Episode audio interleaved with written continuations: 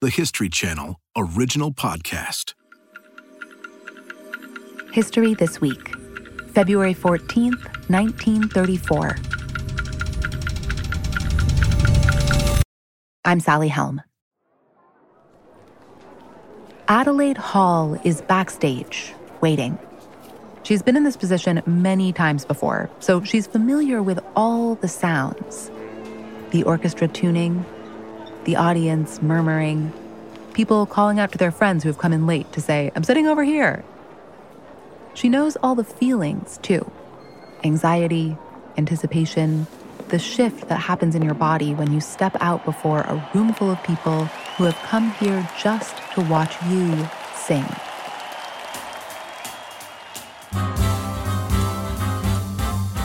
Hall in 1934 is already famous. She's performed in Paris at the Moulin Rouge. She's sang at the Chicago World's Fair. She's appeared on Broadway and recorded with the great Duke Ellington. She's taken a 30 week tour to all the major cities of the United States. And she has performed many times here in New York City. After a show starring Hall at the famous Manhattan jazz venue, the Cotton Club, a reviewer wrote that Hall sang the song Stormy Weather so well that although you've heard it everywhere, you'll find new and deeper moods of blue in it. Can't go on. Everything I had is gone. Stormy weather. But tonight's show at the Apollo Theater in Harlem will be different because of the audience. In 1934, the Cotton Club filled its stage with African American stars like Adelaide Hall, but only allowed white patrons to buy tickets. It's the same for Broadway shows. But the Apollo Theater has just recently opened its doors to black audiences. When Adelaide Hall steps out on stage tonight, she'll be part of an important shift the beginning of the end of segregated audiences. After the show, Hall receives her usual rave reviews. One said her singing and dancing was a thing of beauty and joy. Her performance helps put the Apollo Theater on the map. If we think about Harlem being the capital of Black America, and, and, and if we think about the Apollo being the heartbeat, then we really sit at the nucleus of what is creating the culture of America. Today, a roundtable discussion with the Apollo's resident historian and its executive producer. How did this 88 year old theater with 1,500 seats help catapult some of the nation's most well known performers to stardom? And how did it change American music?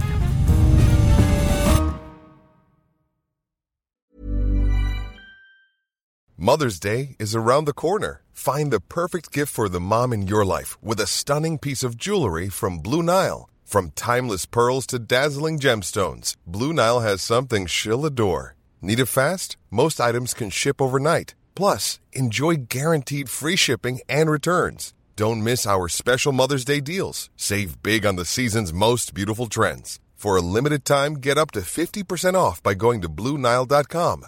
That's BlueNile.com.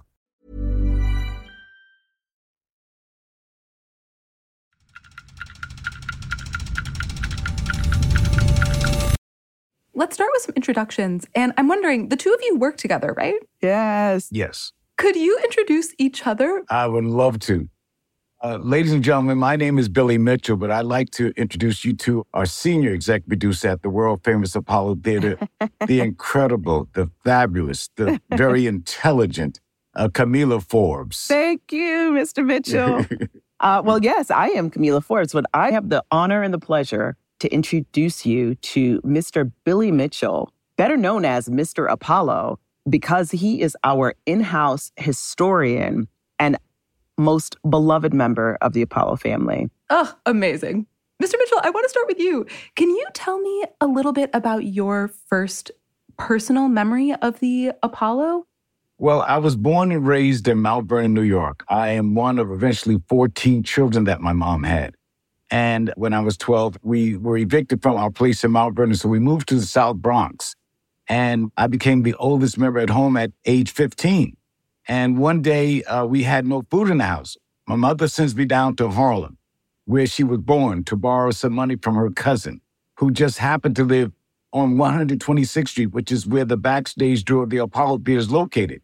And while standing there, the door opens up, and Frank Schiffman, who was the owner of the Apollo back then, he opens up the door and says, Hey, kid, what are you doing back here? You want to make some money? And that question frightened the heck out of me because I didn't know where this guy was going with that question, right? So I started backing up, getting ready to run. And he says, Calm down. I'm not going to mess with you. I'm asking you, do you want to make some money by running to the store for people who are inside rehearsing for a big concert? And they're going to need someone to go get their coffee and their newspaper and their shoes shined, etc. And if you run these errands, kid, they'll give you a little tip. And I started running errands that day, and that was my first introduction to the Apollo Theater. That was in 1965. Ms. Forbes, what was your first memory of the Apollo? Where did you grow up first? So I grew up in Chicago, Illinois. Mm-hmm. So my first introduction to the Apollo was actually, you know, through the television. Tonight, from the village of Harlem in New York City. It was showtime at the Apollo. The world famous Apollo Theater, where dreams are born and legends are made. I remember I loved staying up at night to watch the competition show, to see the hottest, newest performers, but also to see the amateurs. But one of my favorite parts of Showtime is when they would do the Apollo moment, right? An Apollo history moment, where it was through these like five minute segments that I really got a window into the lore and the legend, which is the Apollo Theater, of the history and all of the amazing artists that walked across the stage, that made their name there. Mr. Mitchell, I know history is your area. So I want to ask a little bit about the Apollo before this big moment in 1934. What would people who walked into the Apollo have seen and heard there? What was going on?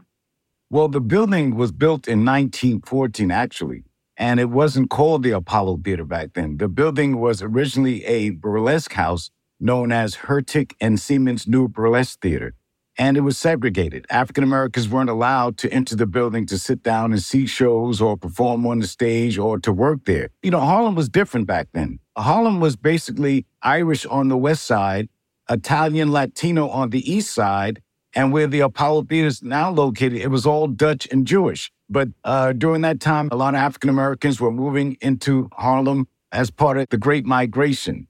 It was the Harlem Renaissance, and Harlem had been the cultural uh, mecca of America at that time with art and, and, and intellect and activism. And after the burlesque theater called Hurtig and Seamon's was shut down by the then mayor, mm. Fiorello LaGuardia, the owners opened the theater as the 125th Street Apollo Theater.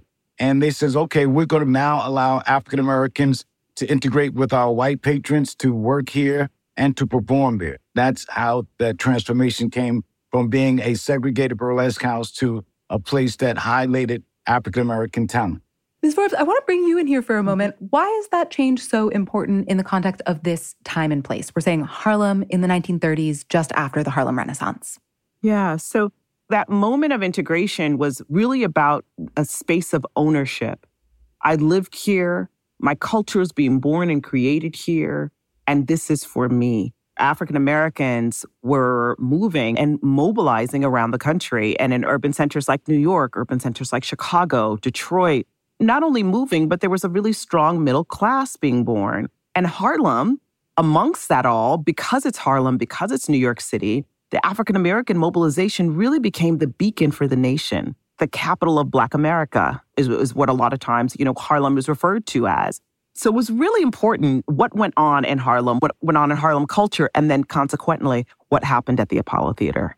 I mean, it's obviously years later that you first walk into the Apollo Theater yourself, Mr. Mitchell. But in those sort of early days in the 30s, can you give me a sense of what it would have been like to be in the room as an audience member? I can only imagine because I wasn't around back then. But, you know, people would get dressed up to come to see a show at the Apollo Theater. They would jazz was starting to become very, very popular. So you saw the likes of the Benny Carter Orchestra and Duke Ellington. If I come close while we're dancing, I get a slap on the wrist. They could sit down, they could dress up, they could feel good, they could see people that look like them in a theater that previously no longer allowed African Americans in it. And can you imagine this all started on January 26, 1934. 89 years, the building's been called the Apollo Theater. The first production that was done that night was called Jazz a la carte.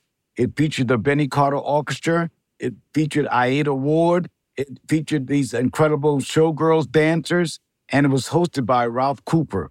Now, Ralph Cooper, aside from being an actor, had uh, one of the top radio shows in New York at the time, which was a talent show. It was called the Harlem Amateur Hour Radio Show. And Ralph Cooper and Frank Schiffman worked out a deal to bring that radio show slash talent show to the stage, the Apollo, and it became known as Amateur Night at the Apollo. Ms. Forbes, can you tell me what is Amateur Night at the Apollo and Mm. why is it such an institution? Mm.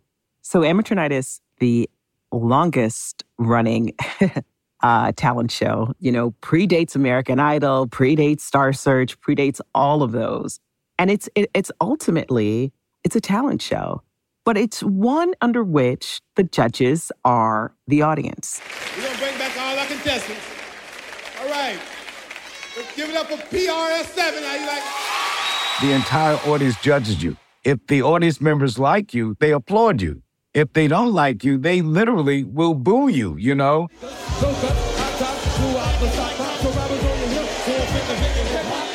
Like Mr. Mitchell said, people come to boo for sure. It's all part of the fun of it. But I also think what's really remarkable about Amateur Night is that the countless number of artists that have been discovered there, people that were given opportunity. You don't need an agent to get on, you don't need a manager. You come in and you sign up. Mhm. And so if you've got that bit of burning desire and or talent, you can perform on one of the largest stages, which is the Apollo stage that so many of our major American performers have performed on. And incidentally, Ella Fitzgerald was born on Amateur Night at the Apollo. The first year it opened up, Ella Fitzgerald was one of the first female to win the competition. I'd love for you to tell me that story. How does that happen? How does the night unfold? Well, Ella, of course, she had to audition. And uh, throughout that night, uh, there were other people that were performing, particularly these two sisters. that were dancers that Ella was scheduled to compete against as a dancer. And Ella thought they were so much better than her that she went to Ralph Cooper and changed her mind about competing and dancing against them. So he says, Well, what else can you do? Come on, we got a show to run. She said, Well, my friends and family tell me I can sing a little bit. So she went out there, and she started singing the song, and the crowd just loved her. And after doing Amateur Night, she started being the lead vocalist for the Apollo Theater Band, the Chick Webb Band, at a very young age, of maybe 17, 18 years old. You're undecided now, so what are you gonna do? Amazing. Ms. Forbes, have you thought about that famous Ella Fitzgerald performance? Oh my gosh, all the time. What do you imagine? Well, you know, you think about it, right? She's performing in front of 1,500 people, having to like switch her act in the last minute. I mean, that's a lot of guts. I, it really proves, you know, what you're made of. But it also proves to me how welcoming the audience can be at the same time, Hmm. right? And that's something special that you don't always see that kind of call and response activation when it all works well, right? That happens with the audience. I mean, we talk about the booze, but also they're they're with every single note, every single moment, every single tap, every single step right there with you. That doesn't happen at every theater.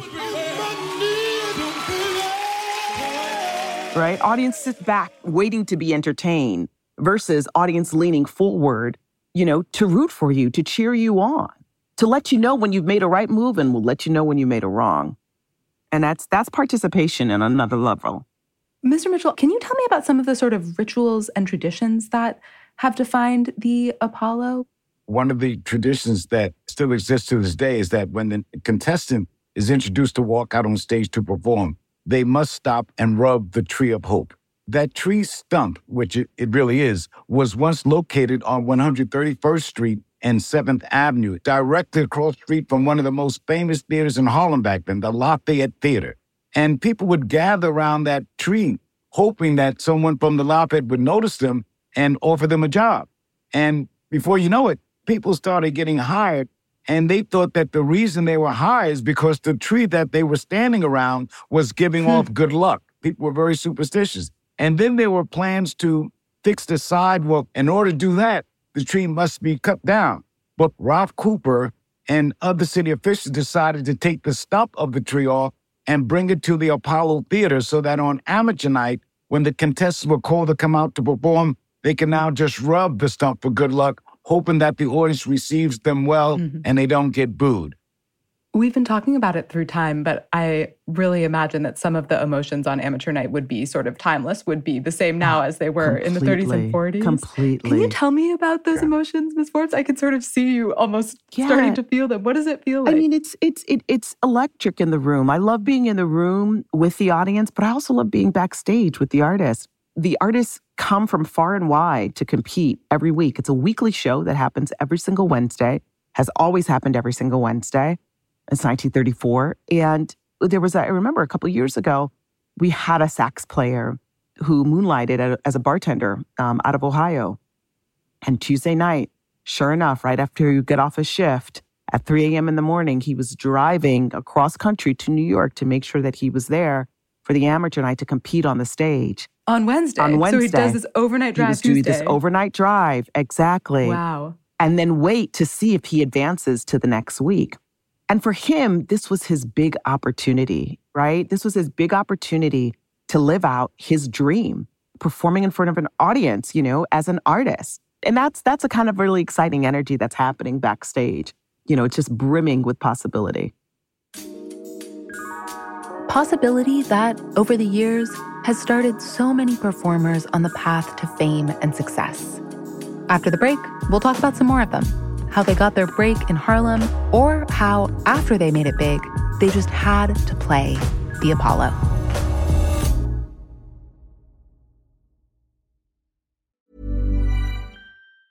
This Mother's Day, celebrate the extraordinary women in your life with a heartfelt gift from Blue Nile. Whether it's for your mom, a mother figure, or yourself as a mom, find that perfect piece to express your love and appreciation. Explore Blue Nile's exquisite pearls and mesmerizing gemstones that she's sure to love. Enjoy fast shipping options like guaranteed free shipping and returns. Make this Mother's Day unforgettable with a piece from Blue Nile. Right now, get up to 50% off at BlueNile.com. That's BlueNile.com. Many of us have those stubborn pounds that seem impossible to lose, no matter how good we eat or how hard we work out. My solution is PlushCare.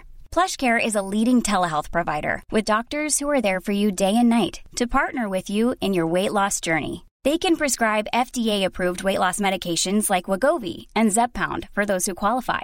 Plus, they accept most insurance plans. To get started, visit plushcare.com slash weight loss. That's plushcare.com slash weight loss.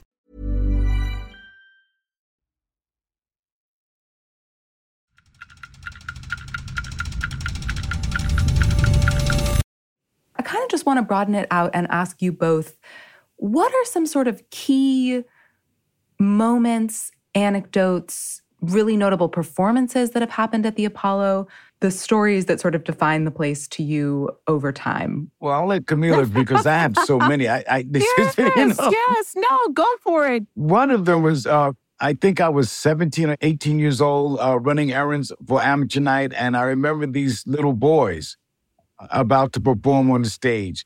Uh, they were known as the Jackson Brothers, right? They were introduced, they walked out, and they literally slayed the audience. Uh, we had never seen kids that talented. They had that barbershop quartet type of harmony. Their choreography was just incredible. They weren't even teenage. I think Michael was about eight or nine years old when I first saw the Jacksons on amateur night. And then when they signed up to Motown, I says, my God, we were hoping that someone would manage them and take them to another level because they were that good.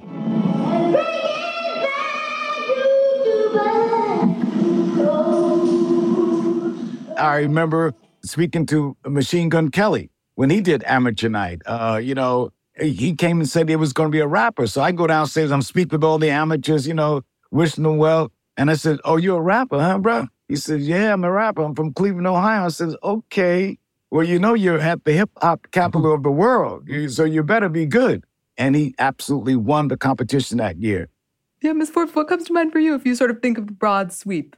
Gosh, there's so many. Another two, uh, uh, you know, moments which are, aren't quite performances, but I, but I, I think are significant moments, is when the passing of Aretha Franklin and Michael Jackson happened. People from all over New York City and the Northeast gathered under the marquee of the Apollo Theater.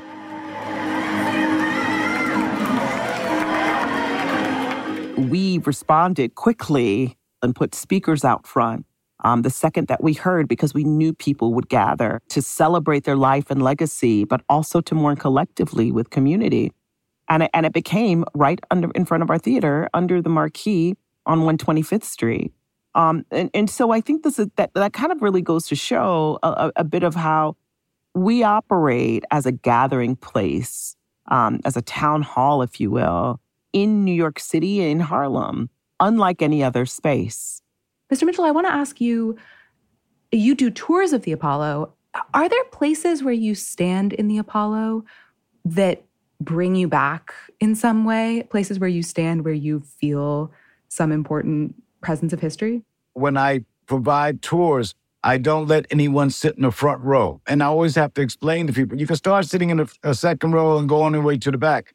And I said, the reason why I do it is because um, I feel the spirit of Duke Ellington right over there. I, I feel the spirit of, of Ella Fitzgerald, Marvin Gaye, uh, Johnny Cash, Michael Jackson, Prince, you know. So I never let anyone sit in the front row. And I, I feel this, this energy whenever I walk in that theater. I, I, I don't know what it is. I don't know how to describe it. You know, God just puts this, this energy around me and I literally feel it. And I think I'm being protected by the people who perform there and making sure that I continue to tell their story. You're not the only one. I, I saw you mention in one interview that some artists prefer to use the sort of older dressing rooms. Yeah, we we have uh, you know more up to date dressing rooms, and a lot of the performers prefer to use the old dressing room because that's where the Nat King Coles got dressed. That's where the Billie Holidays got dressed. That's where the Louis Armstrongs got dressed. You know, so the, the Beyonces of the world want to use the old dress rooms because of all the people that also use those restrooms before they hit the stage. I want to pull out the impact that the Apollo has had on American music more broadly. Can you speak to that? Why has the Apollo been important in the history of American music? When I think about the history of American music, what sits at the core is Black music. You know, we always use this tagline that uh, Apollo is the soul of American culture. Right. But that's quite quite simply stated, right? And if we think about Harlem being the capital of Black America, and, and, and if we think about the Apollo being the heartbeat, that we really sit at the nucleus of what is creating the culture of America. And it's a responsibility I think we take very seriously. That also means how do we make sure that we are always being inclusive to how culture is moving and changing and shaping? We always like to say, you know, we're a place where stars are born and legends are made. And and I'm always thinking about, well, yeah, and who's up next? Mr. Mitchell, is there anything you'd add to that? Well, yeah, yeah. She's talking about, you know, being inclusive. You know, just imagine uh, a, a, couple of months ago, we had the Red Hot Chili Peppers and uh, Pearl Jam at the Apollo Theater. I've witnessed uh, Bruce Springsteen at the Apollo. So these are acts that people normally may not associate with performing in Harlem at the Apollo Theater. But we are very inclusive and we celebrate all types of music. Every race, every culture, every ethnic group has been represented and expressed on the stage of the Apollo Theater. Everybody. Most people that don't know about the Apollo think that only black people come to the Apollo Theater or perform there. And I have to let them know that everybody's invited to the party. All right. Thank you both so much for joining me for this interview. It's been so great to hear about about your work and about the history of this institution. It's a pleasure. Absolute pleasure. Thanks for listening to History This Week. For more moments throughout history that are also worth watching, check your local TV listings to find out what's on the History Channel today.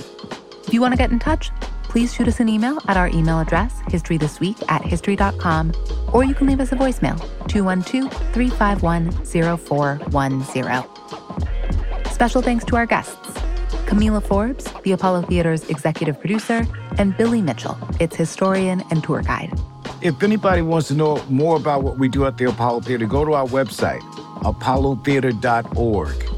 You can see everything that we're doing. The frequently asked questions are answered. You can also submit an audition piece to appear on Amateur Night. I would love it if someone hears this interview and gets inspired to go to amateur night and their life changes. It's really it's exciting to think about. It, it, their life Yeah. can change, and I've seen it happen personally with a lot of people.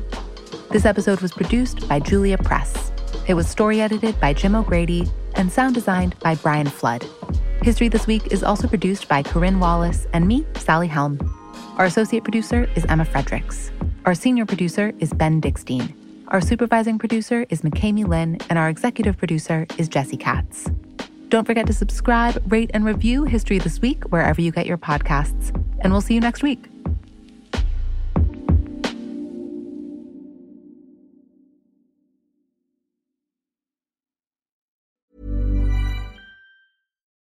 When you need mealtime inspiration, it's worth shopping Kroger, where you'll find over 30,000 mouthwatering choices that excite your inner foodie. And no matter what tasty choice you make, you'll enjoy our everyday low prices, plus extra ways to save, like digital coupons worth over $600 each week. You can also save up to $1 off per gallon at the pump with fuel points. More savings and more inspiring flavors make shopping Kroger worth it every time. Kroger, fresh for everyone. Fuel restrictions apply.